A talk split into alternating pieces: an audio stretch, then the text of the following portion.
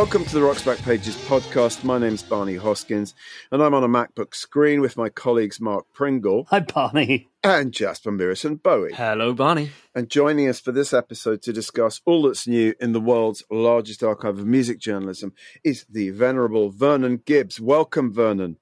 Glad to be here, and thanks to you guys, I had a great night of dreaming.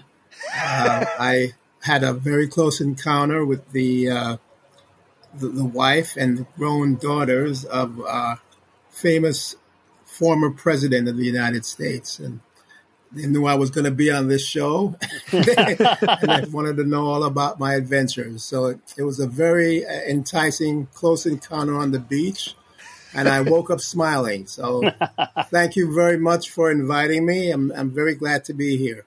Oh, that's brilliant. Well, we'll dedicate this episode to the, the president's daughters, um, whichever president it was. They'll remain unnamed. For anyone who doesn't know, Vernon began writing about uh, rock and soul music as a student at New York's Columbia University in, I think, 1970, possibly earlier. Right. Yeah. yeah. I started a little earlier uh, because I wanted to get into the underground scene. It was just a subways ride away from my prep school on the Upper East Side. I, I went to prep school thanks to the goodness and uh, greatness and the money of uh, people who had uh, way more money than I did. Uh, there was a program called A Better Chance, and it picked out kids who showed promise and who lived on the other side of the tracks. Actually, there was a subway there, so I I, I, I wouldn't say it was on the other side of the tracks, but it was the G train. I took the G train to Manhattan every day for prep school. From where? From from Brooklyn. From I lived Brooklyn. in Brooklyn. Yeah, so that was the crosstown train, as Rod Stewart I think would sing about it. I took that to prep school, and after four years of that, I uh, I got into Columbia, and I decided I'd start my writing career early uh, because I had a teacher who made all the difference in my life. Uh, she encouraged me to be a writer. I think one of the first things I wrote that attracted her attention was a description of Muhammad Ali beating someone to a pulp. I don't remember who it was, but uh, that that caught her eye, and she said that I, I could be a writer and I, would be a good writer. And she encouraged me to, to keep doing it. And so I started writing in high school and decided that I'd go into uh, being a music journalist. And I never considered myself a critic because even though I played instruments, I didn't think I was good enough to criticize anyone else. So I became a music journalist basically to get free tickets to concerts and get free albums and to to meet women and uh, clearing of the throat there, yeah, and to, to meet women, yeah, yeah. So all of that worked out very well. It worked out according to oh, plan, and and yeah, especially the women part and uh, yeah, by the time I was in uh, a senior in high school, I was already being published by some of the underground papers, including uh, Rock magazine. So I transitioned right into that in college. Going to Columbia, they have a very well-known daily newspaper published by students, and the Columbia Spectator started publishing my work, and then it just kind of steamrolled from there. I, I kept getting offers from magazines. I started going to all the parties and I'd meet editors there and, and they had seen my work somewhere else and they would ask me to write for them. And uh, eventually I, I, landed a steady monthly column with Crawdaddy called Soul Man. Mm-hmm. And then the other big one was getting the monthly assignment from Essence Magazine. Yes. Which, by the way, I named. I'm going to go on record as saying I named Essence Magazine. Wow, Never, wow really? Yeah, yeah I, I certainly did. They, they were going to call it, and this should go on the record, they were going to call it Sapphire, which okay. is the name of a Amos and Andy character. And we were both working on our pilot issues. I was going to start a magazine with my buddies and we were both working on our pilot issue. They were Sapphire, and I one day I came up with the name Essence. That should be the name of our magazine. We were working for Time Life uh, we weren't working for them. They were giving mm-hmm. us space in their building to put our uh, dummy issue together. And when I came up with the name, I thought it was so brilliant. I went running down the hall and told Time Life the, the name that we had come up with. And they told Sapphire magazine. and, and that was the last I saw of our name. They, they basically just took the name and being only 18 or 19 at the time, we didn't really know what to do about it. So, you know, I said, okay, that's fine, no problem. Let them have it. I'll find better things to do.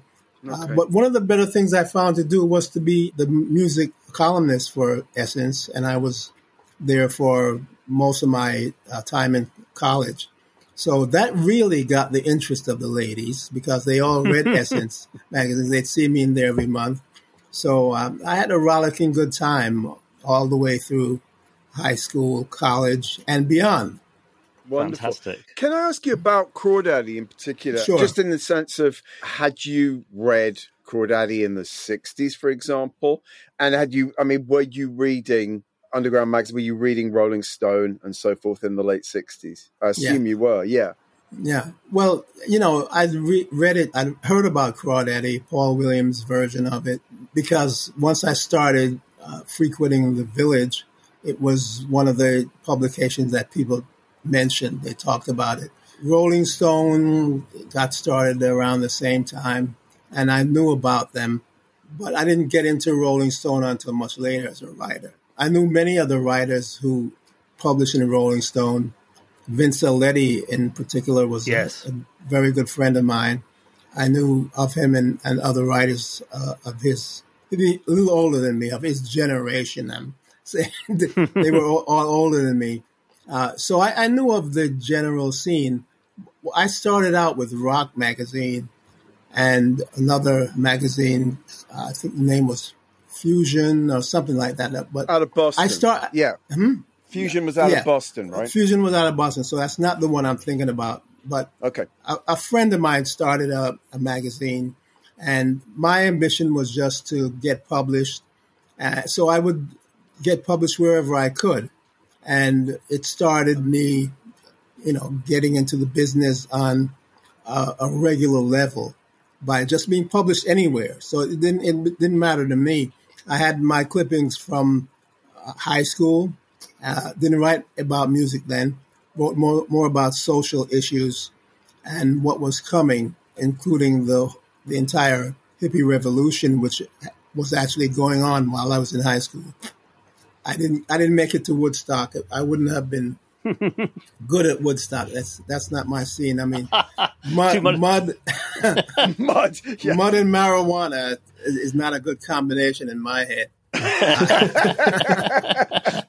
so that's uh, brilliant. Yeah, I, I, knew about what happened at, at, Woodstock, and then I knew it was happening, but it, it, wasn't something that I would have gone to. Talking of Woodstock, I really wanted to ask you about this amazing Jimi Hendrix piece that mm-hmm. we're going to feature on the homepage, which mm-hmm. I'm guessing was one of the earliest pieces you wrote. Yes, but, yes. So it was 24th September 1970, mm-hmm. just a week after Jimi died. And yes. it's, it's extraordinary yes. piece. I'll just read it, one short paragraph from it. There was something about Hendrix that made it impossible for him to be placed in any place other than at the pinnacle of our fantasies. He was the crown of our crazed creations, the summit of a drug fantasy world that exploded in our minds. He was the living embodiment of someone we had captured in the course of a deep subterranean trip. I love that. And the whole piece is, it really kind of speaks to how devastating it must have felt to you and and, and indeed to to you know me? many, many thousands yeah. of other people including including Mark Pringle. Yeah. It's a magnificent piece actually. It's really goes really out there. It's great. Thank you. I remember exactly where I was when I heard he died. My, we were watching the news on television English television and it was announced. It's like Jesus Christ you know. Uh, he was huge for me. He was absolutely yeah. huge for me. Yeah uh, there's a poignant. There's a in another paragraph towards the end. You say he was destroyed by those he had created, by those that created him, and by the lifestyle that this creation bred. And that's really kind of perceptive for the time. I mean, did, how did you feel about Jimi as I mean, particularly as a black icon of rock, because because there weren't many black rock icons right. in that Woodstock period. So, what did he mean to you? Well, first of all, uh, I have to tell you this. I, I actually went to my sister's wedding in my best Jimi Hendrix outfit. uh, that's how influential he was on me. So Sly and Jimi were to me the very embodiment of the underground culture that existed in our community, which was kind of a rebellion against the strict uh, uniform yeah, yeah. appearance of the Motown era. And I, I love Motown. I love everything about him, including the uniforms. But at, at some point, I felt that, you know, we were going to rebel against that because that's just what young people do. Whatever's in, they rebel against it and find something else.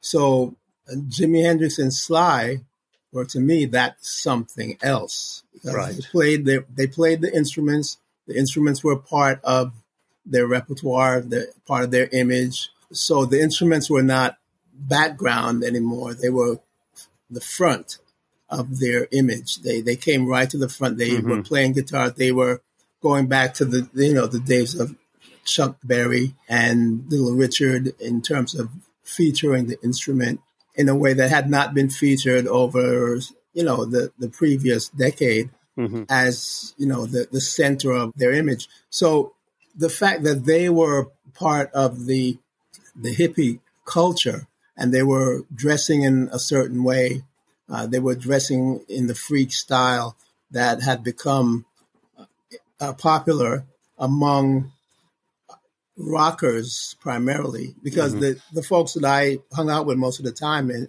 in my neighborhood were still pretty much into the straight suit mm-hmm. and tie and temptations satin yeah, yeah. imagery that uh, we had grown up with and there were a few of us who kind of broke out of that mold and were looking for something more literally far out. I want to see photographic evidence of you, your sister's wedding. I, I have. you, I have it. Have you ever been? Have you ever been to Electric Ladyland? Vernon, you did send us some wonderful pictures yesterday, yes. including one that is pretty freaky and Hendrixy actually. we, we, think we might we might use for your writers page on Rock's Back Pages. But um, okay. sent us some lovely pictures, including since we're talking about Sly and the Family Stone, that one you sent of, of yourself with Larry Graham, right. which looks to me to be you still have quite short hair, and he's mm-hmm. wearing this slightly kind of brocaded kind of you know jacket to coat thing. So it looks to me like late 60s. It doesn't look like we're into the 70s at that point. Yeah, it was in the 70s. Yeah. It was in the 70s. It was in okay. the 70s, yeah. Okay, yeah. okay. It was because you see the bead around my uh, my neck that that that was like post Okay. Post hippie uh, executive. I was on my way to, to being an executive. Post hippie executive. okay, at least, cool. at least my image of myself at, at that time. I used to wear, you know, the feathers and and the uh, the wild colors. And I will send you that picture of me walking my mom down the aisle at my sister's wedding. Got to see uh, it. Look, looking like Jimi Hendrix as, as much as I could. Yeah. So so yeah yeah Jimi and and Sly really appealed to our sense of freedom, wanting to break out of the strictures of whatever it was that was popular at the time, mm. which was the, the Motown sound. Mm-hmm. And oh, I also discovered Parliament Funkadelic very, very early. Right. I right after I Want to Testify, I, I, knew there was something special about that song. I, you know, they didn't have their image at that time. They hadn't mm-hmm. gone, you know, freaky at that time. But around 1970, I discovered Funkadelic, their uh, first album and to this day, I think it's one of the, it wasn't their first, it was their second. They had a, another one called Osmium yes. that no one ever hears about. So Yeah, because we always talk about maggot brain before anything Ma- else, right? Yeah, yeah. maggot brain is the one that people talk about, but uh, yeah, their their very first album was to me uh, as brilliant as they come, and I still think you know somebody should cover songs from that album. And maybe I'll produce it one day. I, I keep fantasizing about that, covering Why songs not? from the second sure. Funkadelic album. But so I discovered all those at the same time. And being able to be on my own in college was certainly liberating uh, because, you know, I'd grown up in a very strict Seventh day Adventist. Oh, right. Seventh day Adventist home where we went to church every Sabbath. Mm-hmm. And, you know, there was a lot of no nos. But as kids, you always find a way around those no nos. Yes. Uh, you know, as, as, if you're lucky. The, if you're yes, lucky. yeah. Yes. So I would hang out with my friends from church and we'd have our sweaty little basement parties. And I wrote about that in the Tacky 183 Soul Man column Tacky fights the Boogaloo Boulevards to a draw. That's an yeah, amazing that's, piece. An amazing yeah, piece. Yeah, yeah. Thank you very much. Uh, I think I distilled my whole childhood into a few paragraphs because it was something that flowed out of me literally nonstop. I, I, I remember writing it and I remember it just flowing out of my uh, psyche mm. in, in, a, in a few hours. So you know, being an Adventist put you know restrictions on you, mm. and going to college at Columbia uh, allowed me to loose myself from those restrictions and sure.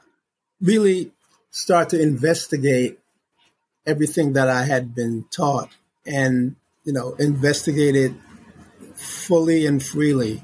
I was able to get into the music business. I had a radio show at Columbia so I was able to play music that no one else would hear on the radio, including much funkadelic and Hendrix. And I have to say that Hendrix was never accepted by the black community the way I thought he should have been, mm-hmm. uh, because it, the image was so different, the music was so different. It was loud, it was it was daring and it was controversial. And even though he started out in Harlem, he never got the acceptance that he should have. He didn't get airplay on black radio. Yeah. And when he died, uh, a lot of people were surprised mm-hmm. that, that he had been that famous and yeah. that they had not really known about him. It's interesting yeah. That whilst you're, you're, absolutely right, I mean, for example, he played that Harlem Festival in '69 and got basically booed off the stage. Yeah, yeah. But his influence on black music was huge. I mean, maybe the audience wasn't listening, but the yeah. musicians sure were. I mean, mm-hmm. people like Eddie Hazel and those sorts of guys, right. you know, right. just just loved him, didn't they? Yes. And of course, Ernie Isley, who who yes. knew him as a kid, you know. Yes, yes, yes, yes. absolutely. So, yeah, so so the influence kind of came musically a little bit later after he had mm-hmm. gone and, and people had time to absorb what he had done and realize what we had lost. Uh, so yeah, those are good examples of how his influence uh, pervaded the music scene, and the Isley Brothers are a great example of yeah, that. Yeah. And, and, of course, Funkadelic was yeah. totally created around the idea of emulating that sound. Sure. Yes, Eddie mm. Hazel was a great, great, great guitarist.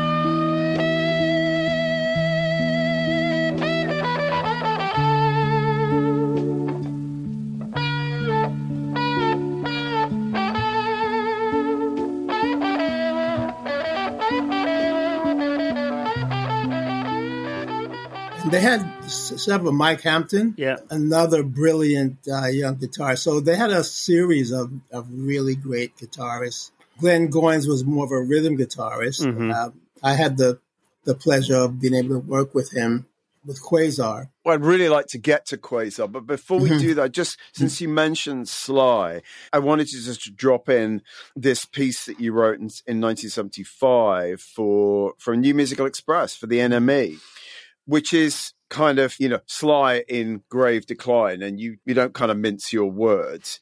You're pretty savage. And one of the reasons for mentioning this and including this piece on the homepage this this week is because as you may have heard vernon sly is going to be publishing his autobiography in the not too distant future. It's called thank you and my former editor, Lee Brackstone, is publishing it here in the White Rabbit imprint.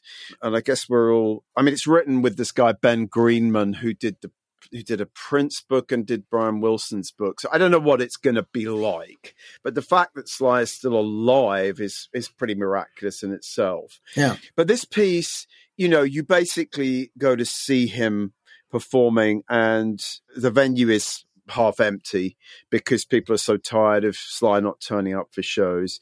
And essentially, the, the, the gig is about Kool and the Gang, and you talk about these new young funk bands who are seizing the mantle. And Sly is, I mean, you you say Sly is attempting to put band aids on gaping wounds. You talk about his haphazard funk.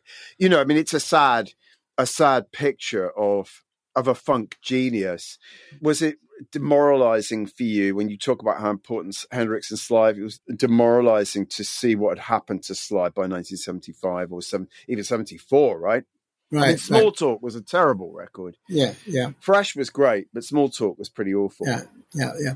So one of the saddest things that I ever heard anybody say was my son asked me when he was maybe 10 years old, he said, when did Sly Stone die? Right. Okay. Yeah. Yep. I had to explain to him, Sly is alive and well, son. You know, he's he uh, he died uh, because you know he gave into the lifestyle Yeah. uh, in a way that a lot of rockers do. So I mean, he's not the only one. There's there's Sure. tons of them. Yeah, I mean, it, it's it's kind of interesting because George Clinton himself and Sly were sort of crack pipe buddies for a, Yeah. a great chunk of time, but Clinton, being a kind of stronger individual, Yeah, came through out the other side, yeah. and Sly really didn't. Yeah.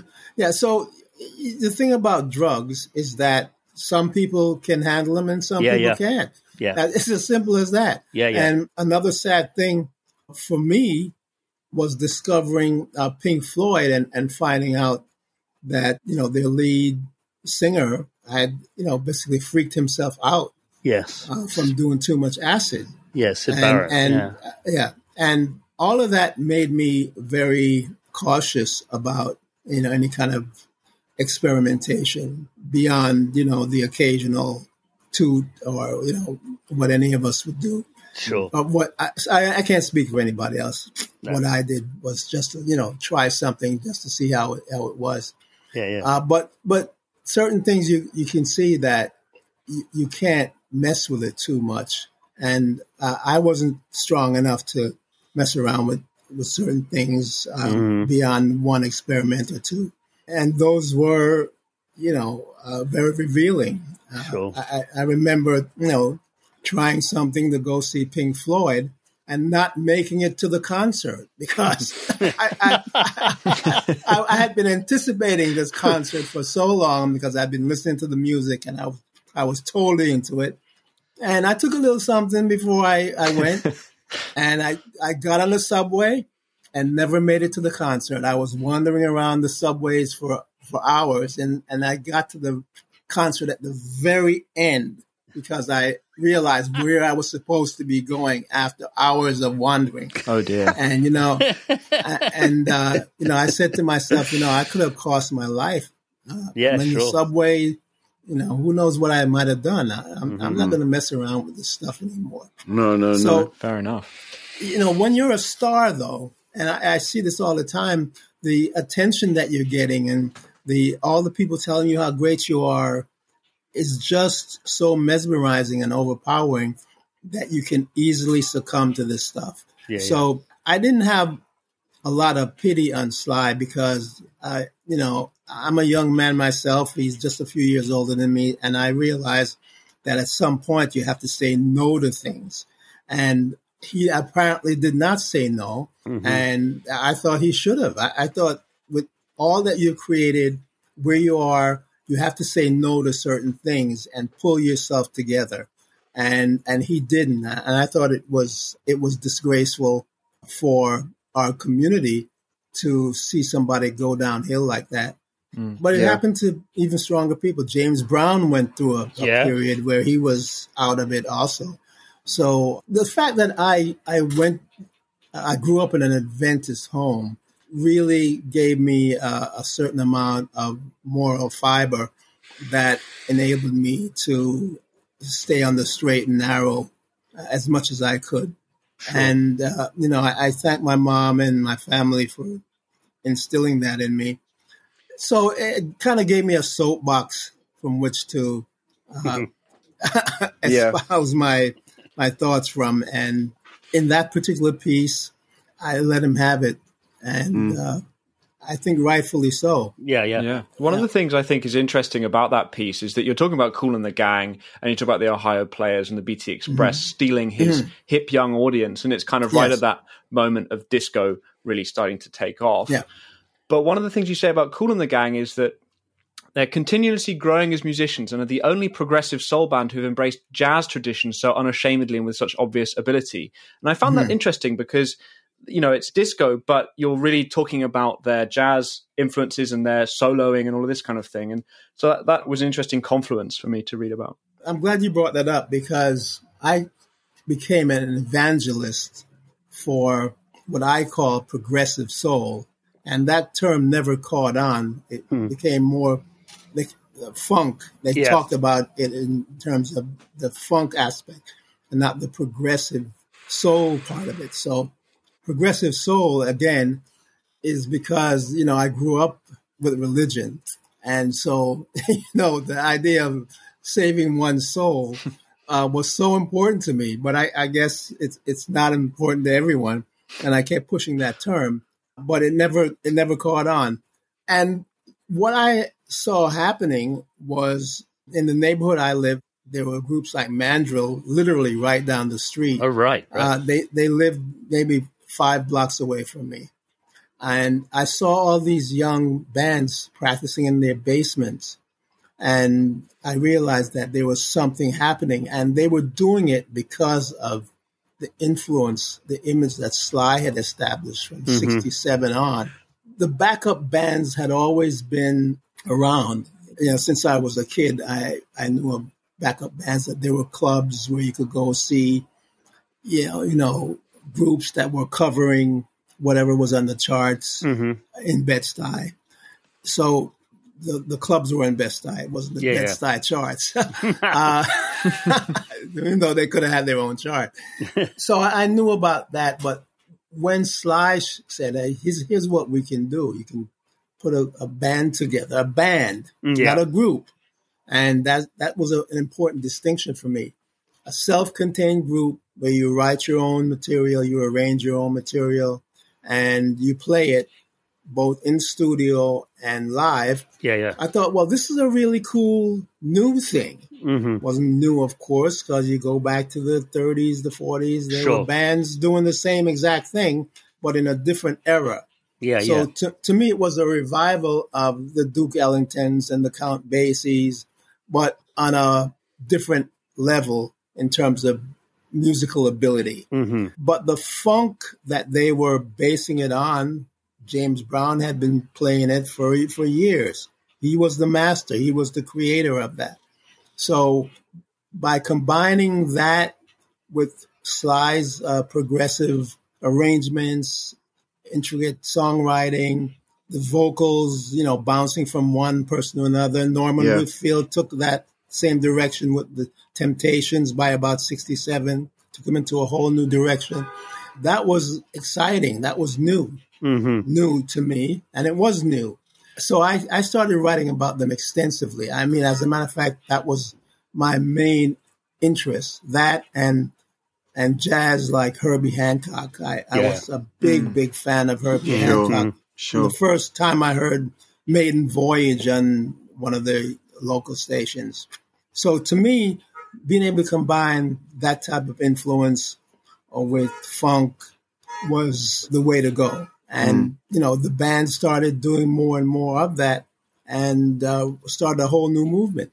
So I was very happy to be able to talk about that and personally experience it uh, because I knew Mandrill and other local bands. Kool and the Gang were just, uh, to me, the, the great masters of that. Yeah, yeah. I love Kool and the Gang. What an awesome band. Yeah. Yeah, yeah.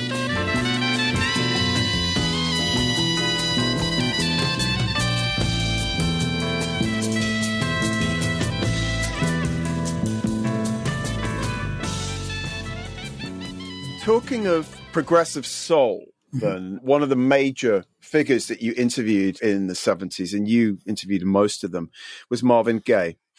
And you wrote this great piece, which was a cover story in Zoo World in November 74. And the reason for talking about Marvin is that it's 50 years almost to the day since the Let's Get It On album came out. Mhm. I thought it would be a Mhm. nice opportunity just to talk about Marvin and your memories of Marvin, who was, you know, a, a complicated guy. And you more than hint at this in the piece. And he's being quite diffident about the attention he gets from women. He's getting, he's being, a, he says he doesn't enjoy performing live. I mean, all, all these kind of things about, about Marvin that we, we, you know, we kind of know the divided soul of, of Marvin Gaye. What are your memories of, of meeting Marvin? My guess is that it seems that this was done on August 26, 1974, because you talk about the Nassau Coliseum gig, which I think was on the 25th, which Mhm. is so, so that's tomorrow. That's Yeah. So you interviewed him in New York in his hotel. He's wearing a bathrobe, which is Mhm. perfect because Marvin was often wearing bathrobes when he's being interviewed and his little kids running around. Do you, do you have a memory of that encounter? First of all, you know, I have to say that Marvin Gaye was one of my favorites from Motown. Yeah. The Temptations were probably 1st Mhm. Supremes, you know, the Four Tops, Smokey Robinson. But Marvin Gaye, when he put out I Heard It Through the Grapevine, interestingly enough, I, I heard Berry Gordy say that the version of uh, Marvin Gaye's Heard It Through the Grapevine had been done not, not in the order that we normally think. Gladys Knight and the Pips did Heard It Through the Grapevine Mhm. and Marvin's version, which came out later, had been done before their version, Right.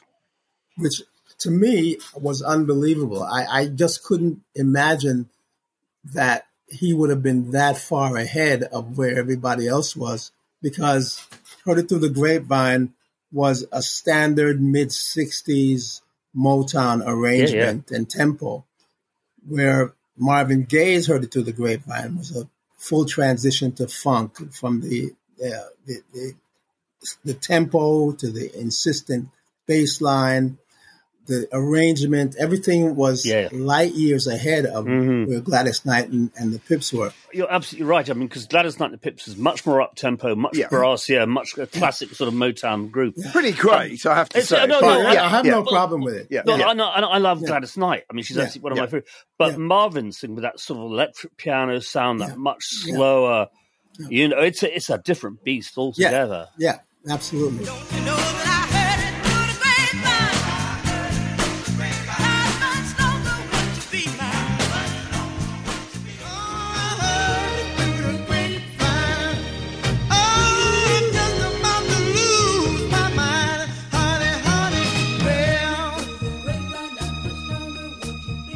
So, you know, I thought he was a, a genius from the time I heard that. I had been fans of his earlier stuff, you know. Can I get a witness? Oh Mm-hmm. Yeah, yeah. man, I'm Yeah. a witness. Oh, you know, yes, you got me. yeah. Yeah, yeah. So, Yeah. so I, I was thrilled to meet him, as as I was with many of the people that I met with, and, and I was doing it for the fun. You know, Mhm. I was in college, so I was doing it for the fun. I did realize how serious it was and how important it was, but it was I was doing it for the fun. So by that time, he he had done his greatest classic, and he had kind of become a prophet.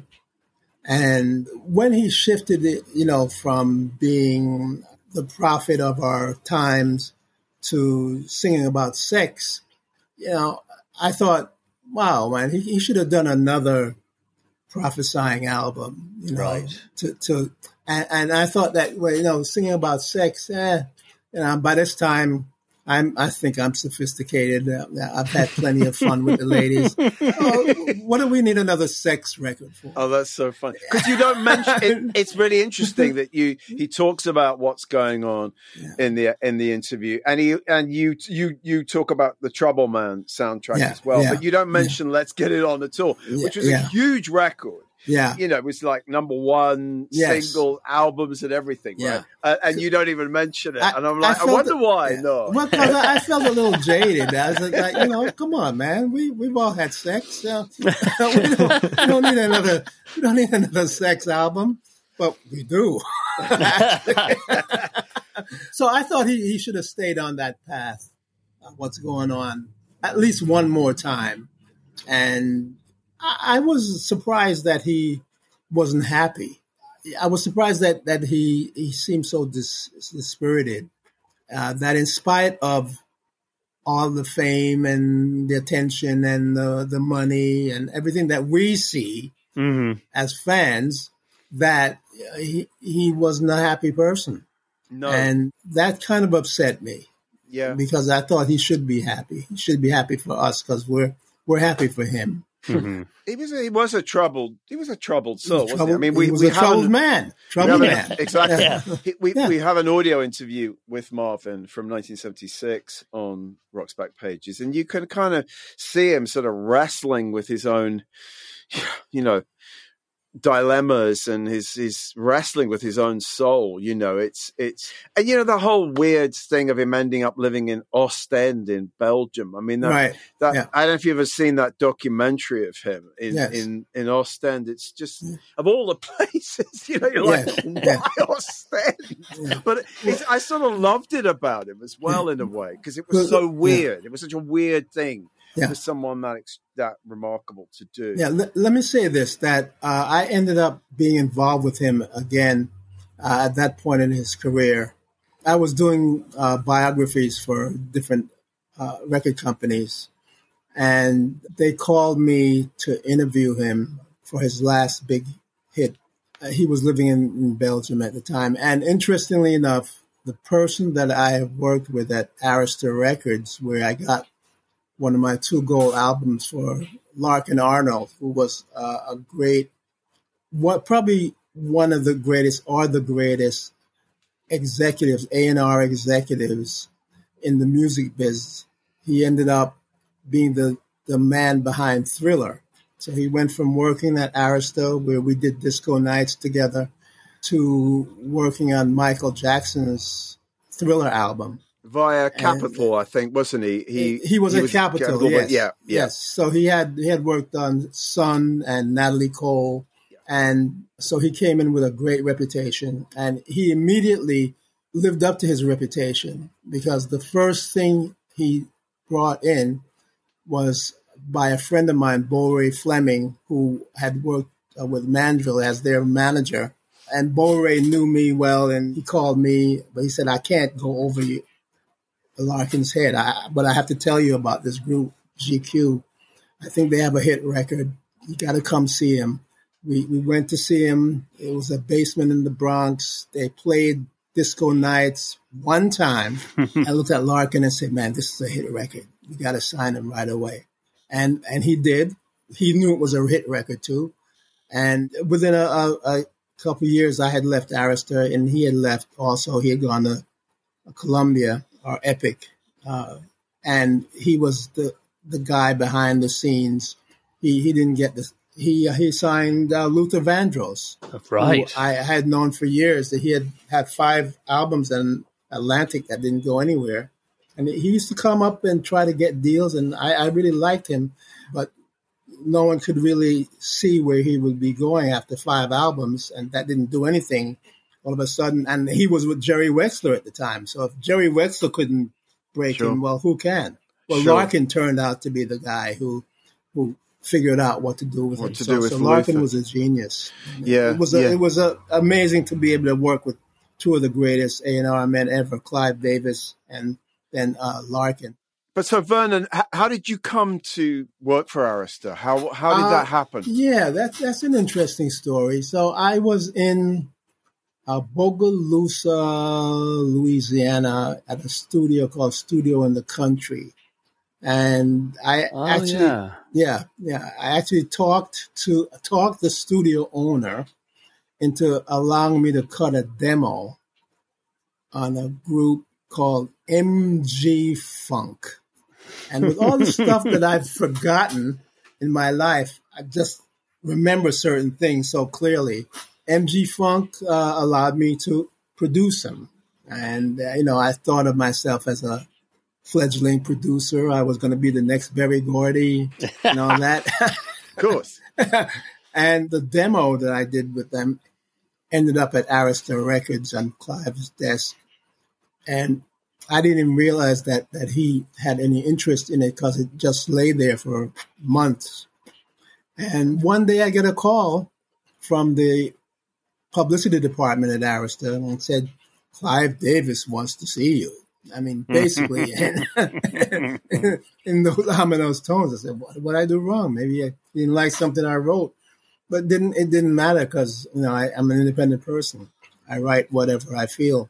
But he called me to offer me a job as his A and R guy, and I had worked at Mercury for a year. Uh, again, got the job from talking to somebody about my interest in, in music and my vision of where music was going to go.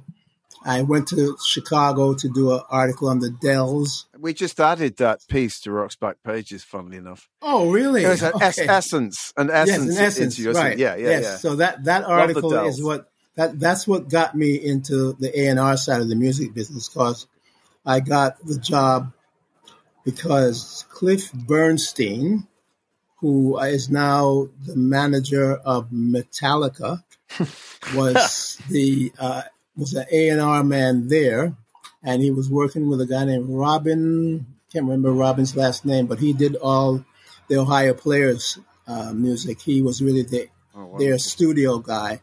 I can't remember his last name. But anyway, I got involved with Mercury Records that way because I was writing about the Dells, and uh, they, they asked me to come on as their A and R guy, Right. and I ended up working with Jerry Wexler's daughter, Anita Wexler. She was brought in after I was uh, brought in as A and R director. So I I was there for about a year. I did a flop album with Tony Sylvester from the Main Ingredient Mm-hmm. you know, didn't do well. And I remember Charlie Fash calling me into his office and saying, holding an album up, saying, if this had been a hit, you'd still be here. Basically, Right.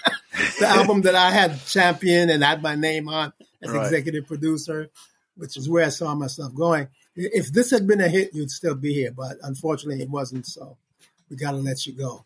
But Right. a few months afterwards, Clive Davis called because I had done some production. I learned a, a little bit about the studio because Mercury Records had their own studio in the same building. It was a four track studio. So I would do demos there a lot. So I learned about, you know, making decent sounding demos. And that's what got me the job at Arista Records because I, I did a demo in uh, Bogalusa studio in the country and sent that around to the business. And the fact that I was a critic or a music journalist and able to do decent demos must have interested Clive because he offered me the job as A&R director of R&B in 76, 77, around that time Right. just right. as disco was really starting to peak. And Yeah. it really had been my dream to work for someone like Clive. It was a fantasy, though. I mean, Clive Davis, even then, was the pinnacle of music business executive. And he had had a great track record, including signing Sly and the Family Stone. I bet he had more than a few sly stories to share with you, right? Well, he, he wasn't. He wasn't. Uh, no, he didn't. He didn't share them with me. but uh, he He put some in of, his book, uh, right? He did. He did. I'm in this the second Ar- Arista book, not his book, but Yes. so we, we started talking about Marvin Gaye. So all of this connected because I ended up, you know, doing his bio for the the last hit he had, uh, and I'm trying to remember the name of the the, the hit. Not sexual, Sexual healing. healing, yes. Okay, okay. Yes, yeah. sexual healing which healing, is kind of yes. like which is which is a let's get it on with Yes. Viagra added, Right, right? exactly. That that's perfect. Yeah.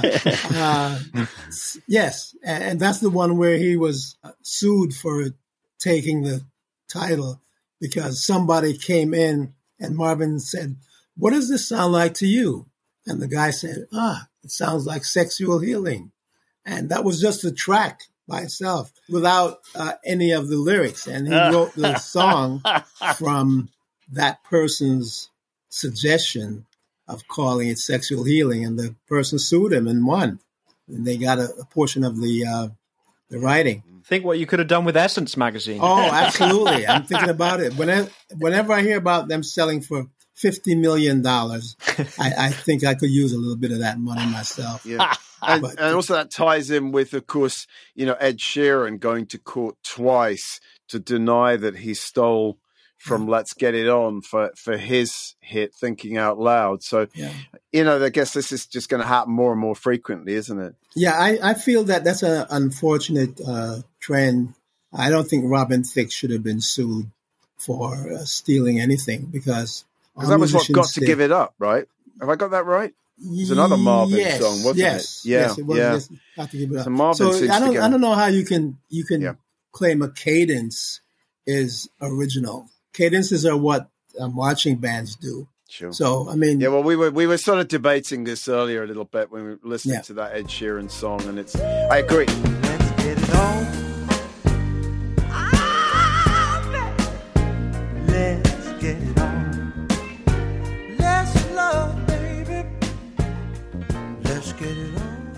I wanted to just briefly, Vernon, mention the Quazar. Quazar record, which I've owned for many, many years. I didn't realize that you were instrumental in making Yes. this record happen. It's a bit sort of funk cult classic, and you Yes. mentioned Glenn Goins earlier, uh, and he obviously came out of the P Funk stable. Right. And in that Arista book that you you referred to by Mitchell Cohen, our friend Tom Vickers talks about how important Glenn Goins was in the P Funk setup.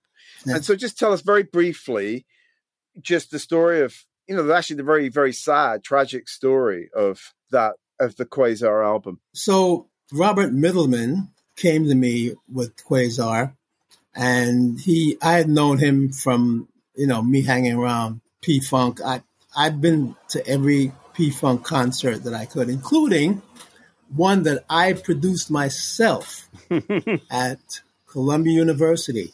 Oh. And this was right around the time of Maggot Brain, which I thought was a brilliant album, and I thought the place would be packed and uh, it wasn't. There were about five people in the audience, including myself.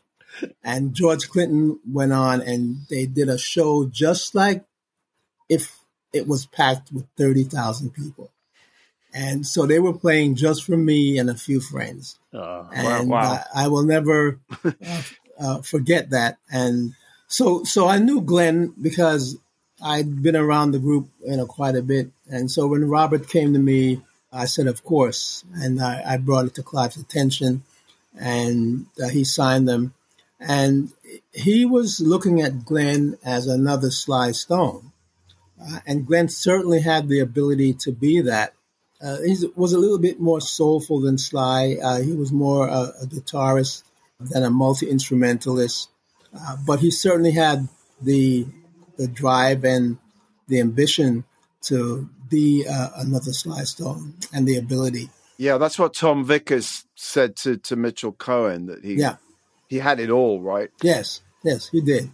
And uh, the uh, album came out the summer that was either that summer or the summer after. I'd been there for um, a year or so. It's seventy eight. Is seventy eight is when it came out. Yeah. Okay, 78. So I had started in 77. Seven? Yeah. Yeah. I think so. Yeah, yeah. So everything was going along well. The album came out, it wasn't a huge hit, uh, but it was getting them enough attention to warrant a second album. And Glenn was running on the beach one day, you know, and he just dropped dropped dead. Oh, He had a condition. I, I don't think it had been diagnosed correctly.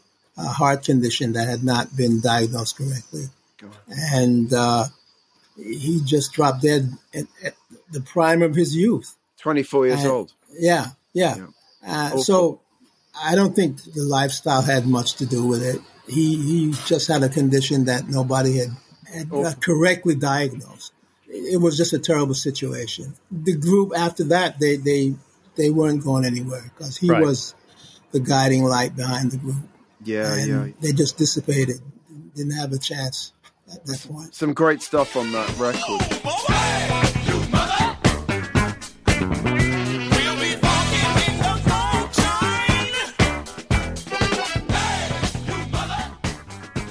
After Arista Records, you went back to music writing, mm-hmm. and we have pieces by you from Creem magazine. You interviewed Pink Floyd for Creem. You were on the road with Prince in 1983 for Creem, and the piece that we've we've added from that period is is actually an interview with Richard Hell Yes. because it interested me that you were you were writing about people like that as well Mhm. and it's a piece where he, he he actually he defines the blank generation which is which is brilliant and talks about Sid Vicious it's a really interesting piece May 83 and it's kind of looking back and putting that whole concept of the blank generation yeah into context. Yeah so it's it's a really good piece and you carried on writing through it. I, so i mentioned richard Hell partly because it ties in with with talking heads whose the, the famous film stop making sense has just been mm-hmm. re-released in cinemas and we have this phone interview with tina weymouth talking about talking heads talking about david byrne mark tell us a little bit about this and then we'll hear a couple of clips from tina weymouth Yes, um, from October 96, Jim Sullivan, Boston Globe, on the phone to Tina Weymouth. And it's about this weird thing where Talking Heads were in some disarray, I think it's some- safely say, and the remainder of the band formed a band called The Heads, releasing an album called No Talking, Just Head, which I subsequently discovered had some of the worst reviews of any any album ever released. She talks about Dave Byrne's refusal to rejoin the band, the complicated legal and personal relationship between the rest of the band and David Byrne, making this album, working with Debbie Harry, Richard Hell as singers, Andy Partridge, Johnette Napolitano. In that context, we can listen to the, the first clip. She talks about being a female bass player. Let's have a listen to this clip.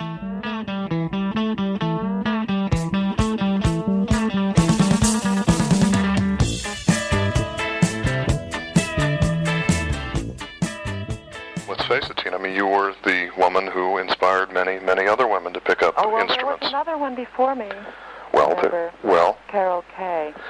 She inspired me, and then there was the one, um, oh God, uh, Devil Canyon, um, Suzi Quatro. oh, definitely Suzi. Yeah, Yeah, yeah. yeah. Well, I, oh, yeah. I mean, I, I remember Yeah. covering her actually back. Now in- it, it, it is funny how it's become like a a girl's instrument. Well, certainly my boys see it that way because of their role modeling. They play guitar, drums, and keyboards, but not bass. Oh, do they really? Yeah. Oh, Jesus. Because that's a girl's instrument. How old are your kids, by the way? What ages? Uh, 13 and 10. I go visiting. I talk about.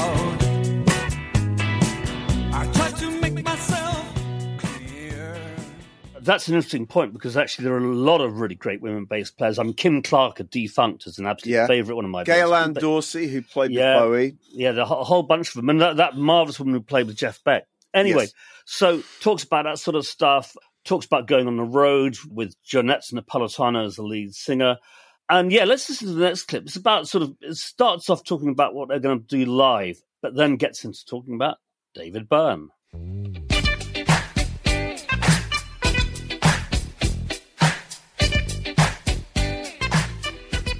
We're going to be playing for the people in, in the audience who are there. Yeah, yeah. and and we couldn't care less about um, any other sort of, of, of critical nonsense Yeah. that has nothing to do with it. Right, right. You know, uh, oh my God, the heads are getting back together without David. Oh my God. Right. You know, what what bullshit is that? You know. That's right. Well, I that, mean, we love we love David, but David has moved into his his own little world, His own world. and uh, it doesn't include the rest of us. If I ha- if I just I'll let you go. If I if you did by some chance run into him on the streets of Westport, He'd run away. would he run away? You wouldn't have a chance to go up to him. He would run away. He would run away the the second he saw me.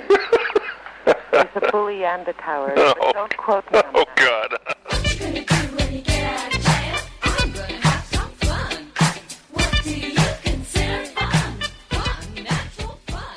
Whoa. Well, I'm afraid we have quoted her on that.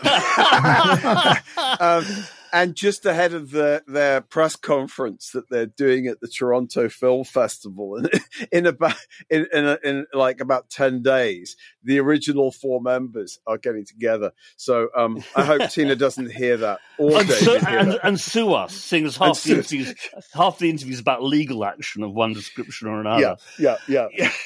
Yeah, but Barney, what did you make of it? Well, I found it. I found it quite an uncomfortable listen in some way because there are always two sides to every story, and you know, I th- there's no doubt that David Byrne is an awkward bugger, but the passive aggression in this interview that Tina gives to Jim, you know, is is is, is sort of it's, it's kind of dripping with passive aggression, isn't it? when she's when she says we love David, it's like really, uh, and this really does not come across in this in this interview.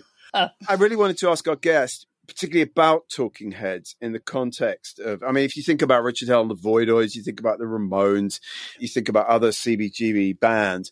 Talking Heads were, you know, really not like a punk rock band at all. And and of all of them, one might say they were the, the group that most kind of embraced non rock and roll elements, right? That's funk. Uh, no. Yeah, exactly. Mhm, Exactly. I mean, mhm, even mhm. on the first album, which I, I just listened back to, which I love. I really love the, the first record, um, all, all the first like four records. But there's really funky things even on the first, the first album, right?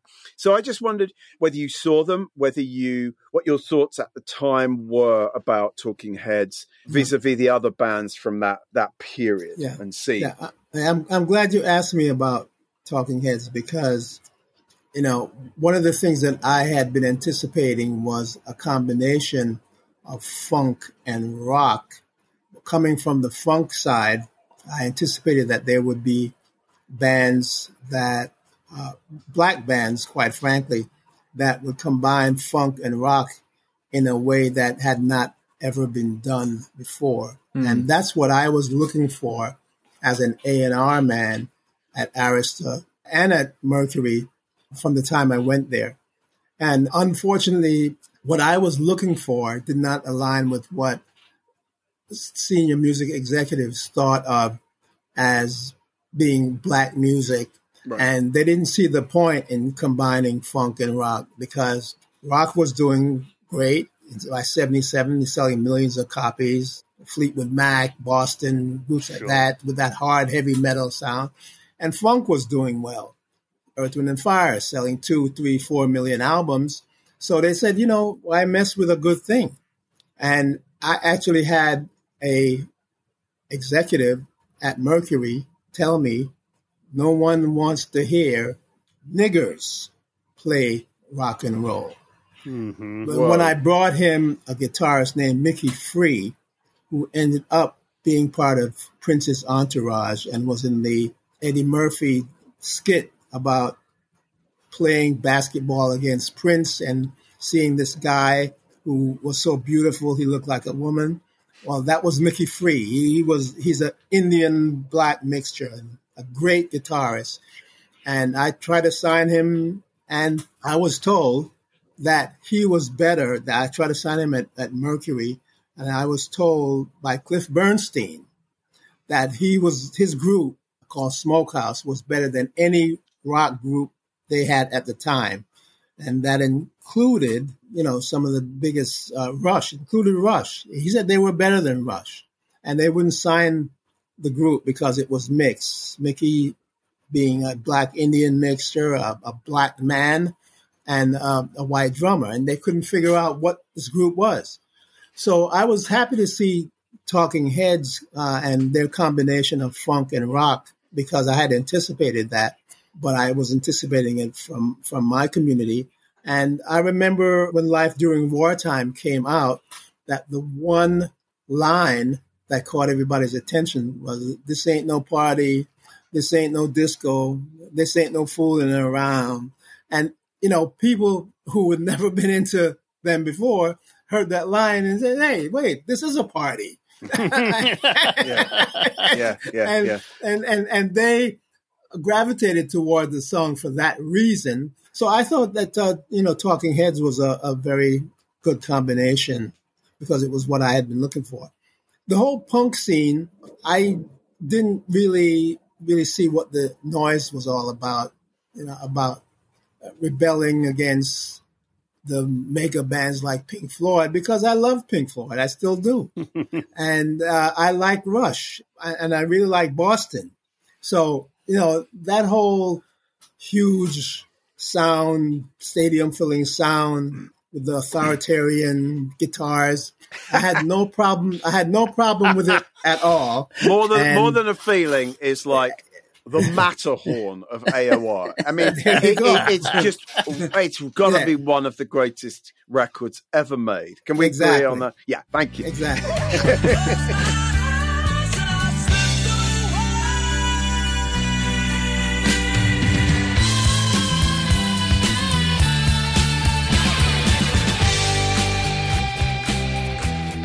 So again, I, I didn't see what, and being an, an A&R guy by that time, I didn't see what all the yelling and screaming was all about. And I, I, I wrote about it from that point of view. And interestingly enough, when I first read the article or heard about the article that I had written, I said, this must be a forgery. I had no interest in that enough to write it. And I had to read the whole thing and see my name at the end to realize, yes, I did write this article and I had no recollection of writing it whatsoever. That's brilliant. and and I, I still don't have it in my files because unfortunately a lot of my articles got destroyed accidentally. But the, the only regret I have is that I had a, a bias against that whole scene because of a personal experience. I went to CBGB's, I think it was Halloween, and I don't remember the year. And I had a brand new car, and I had my father's all his paraphernalia because he had passed away recently, and I had it in the trunk of my car. And while we were in the club, I heard some people saying, "Oh my God, there's a car on fire out there!" And I said, "Oh, Oh, poor man. guy, poor guy. Some guy's car is on fire." And I went out. It was my car, my brand new car, and somebody had torched it because it was Halloween, and they thought it was a cool thing to do. Destroyed oh, all my That's stuff. horrible. oh, man. So yeah, so I, I kind of had I kind of took it personally, and, I, and I, I said, well, is this what this is all about? And un- unfortunately, my feeling about the whole scene kind of came out in the article, where I, I just kind of came out against the whole nihilism of, of the scene, and the only groups that I liked from that uh, was really Blondie and Talking Heads. The, the other groups, you know, I didn't see, I didn't see the point of the Ramones, and you know, I, I didn't see the point in what Richard Hell was doing. And in retrospect, maybe I should have avoided commenting on something that I was seeing from a, a, such a biased point of view, and that I wasn't actively involved with. But at, at the time, I, I felt, you know, I could write about anything that I had a feeling about one way or another, and that's what I did in that case. I I kind of thought that that punk was a flash in the pan, and that it, it would you know go the way of all flesh. But the police came out of that. I mean, they they're one of my favorite groups, uh, and they came out of that scene, but they quickly became a hit making band, which uh, a lot of the most of the others did not. So you know, out of all any scene that comes along and makes that much noise, you're going to eventually, hopefully, get something great and lasting. And the, the ones that I, I pointed out have been that Blondie, the Police, Sure. Talking Heads. Uh, others did not. I have to say this about flash in the pan scenarios. I thought, as did many other exec- executives, that uh, hip hop was a flash in the pan because it, we had heard you know, Here Come the Judge in, in 65. Sure. Yes. Yeah, so, oh, oh, it's another, it's Here Come the Judge, but 10, near 10 years later, uh, and more than 10 years later. I'm, and I'd been around rap in clubs for years. So the idea that that would become more than, you know, one hit record, Sugar Hill Gang, that, that was going to be it. And I thought that was going to be a flash in the pan. And I'll uh, go on record as saying that even though I became a fan, I was not a big fan when it started. And I'm not a huge fan now, but I can certainly see the relevance and what it has done in terms of influencing American culture and global cult- culture. So some flashes become more than that. yeah, yeah. Uh, I, I just yeah. didn't think that that punk was going to be that. And you know, I was wrong about hip hop, and I think I was right about punk. That it kind of dissipated after a while. Well, next time there's a flash in the pan, bet the house on it. You know, believe me, Invest heavily.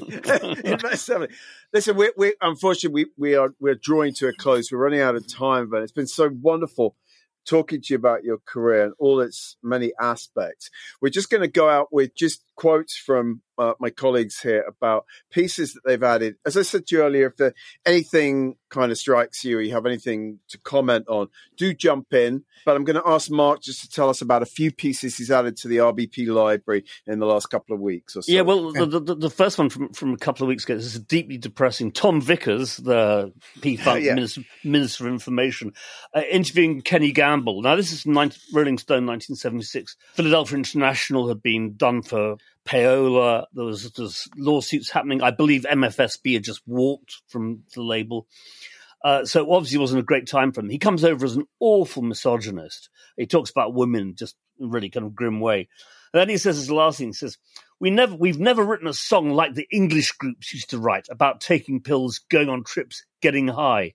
They should have investigated the English groups when they came over. They should have indicted them, stopped them when they were coming over here, spreading the immorality that's present in our country right now. Uh, I think by that means that, well, yeah, wow. I mean, the word indictment is, is on all our lips kind of every other day at the moment. So to hear the idea of like the Rolling Stones being indicted, Indicted. is wonderful, isn't it? It- it's a really depressing interview because I'm a massive Gamble and Huff fan. Sure. I love Philadelphia International Records, and he, he comes over just r- really grimly. Another kind of grim person, in this case, is a person I have no time for whatsoever. Steve Bloom, a musician, interviewing Kenny G in 1988. Oh, Oh, God. This this is about sort of you know you know jazz lights, Smooth and jazz, yeah, yeah, yeah. yeah. And, and Kenny G says, "Hey." Clive Davis is not going down the village to the village vanguard and take sax player off the stage and say, "You're the one. I'm going to do all of this for you," because I'm who I am and I've done what I've done. I'm here, and because and and because that particular sax player has done the things he's done, he's there. That's not an imbalance. I pushed. I'm an achiever. I shook a lot of hands. I knocked on a lot of doors. I begged a little bit, and here I am. That's America. Thank you, thank you, Kenny. G. Uh, lastly, I, this week, Kim Fowley, the notorious and fairly revolting Kim Fowley, being interviewed by Radio Pete for New York Rock in 1979. Rock and roll has become an attitude. It's invaded politics. Jesus Christ, Adolf Hitler and F. Scott Fitzgerald were all rock and roll. Jerry Brown is only Mott Hoople's definition of a lounge lizard. And the Ayatollah Khomeini is a surf instrumental guitarist. Ted Kennedy is one of the Lettermen. And Miss Lillian Carter is Moms Mabley on a Florence Greenberg level. I'm, t- I'm taking a Bertrand Russell position on a Ho Chi, on a Ho Chi Minh level. As, It's this pure distilled essence of Fowley. Did you ever encounter Kim Kim No. Vernon? No, I did not. No, Lucky I, you. I, I No. did not.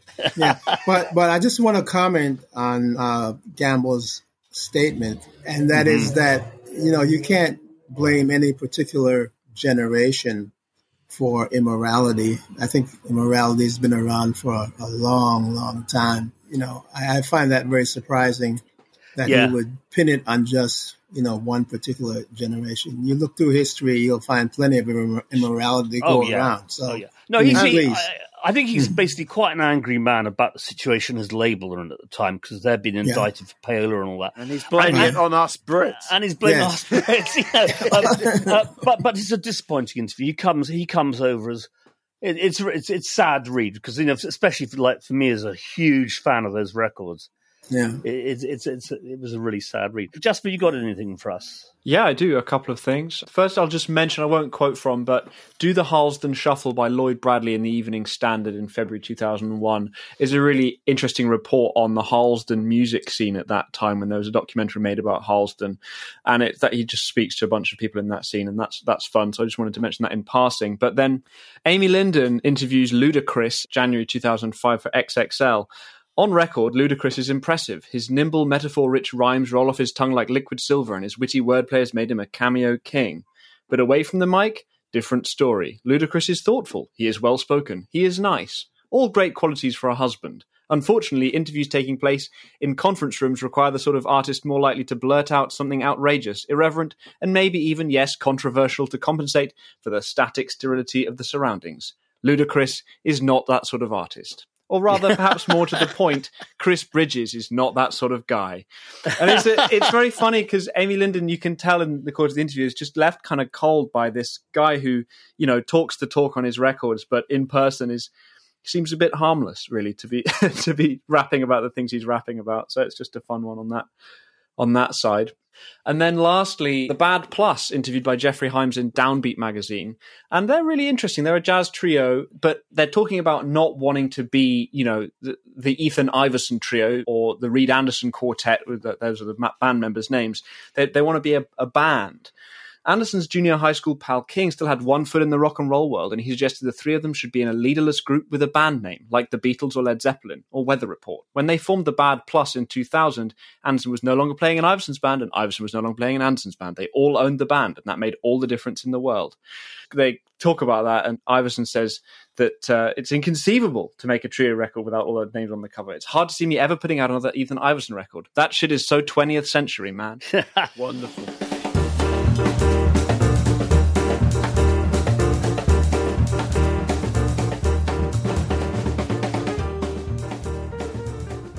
I just want want to say one last thing, and that is, you know, I'm 72 now, and everything that I've learned in life has led me to a point where you know I'm about to do something uh, really amazing. I, I've started a new business in cryptocurrency, and uh, yeah, I'm, I'm, I'm about to do man. something, and and the the creativity that I learned as a writer and uh, being in the music business has really helped me think in a creative way that I don't think would have been possible had I gone a, a different path.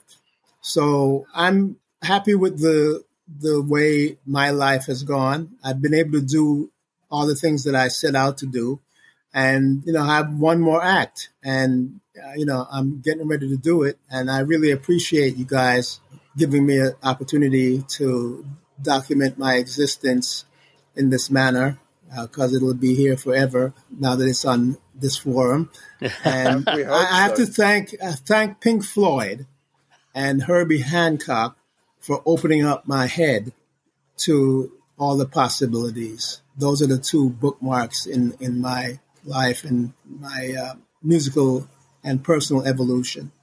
So That's great. thank you very much Thank you. It's been fantastic having you on the show. It's It been really has great. been great. We'll have to do another episode just about Pink Floyd and Herbie Hancock. Oh, yeah. you. Anytime. but honestly, it's, it's been it's been an absolute delight speaking with you. So, to all our listeners, do visit Rocks Back Pages where subscribers can read over 50,000 articles and listen to over 800 audio interviews with everyone from Jimi Hendrix, the aforementioned, to Kate Bush, Kurt Cobain, and more.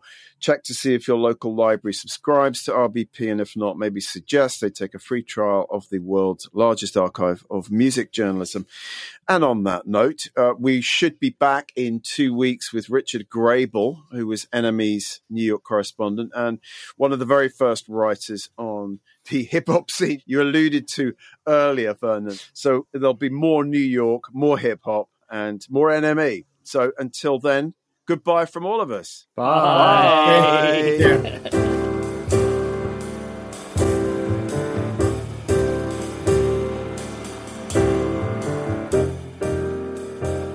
That concludes episode 159 of the Rocks Back Pages podcast. Many thanks to special guest Vernon Gibbs.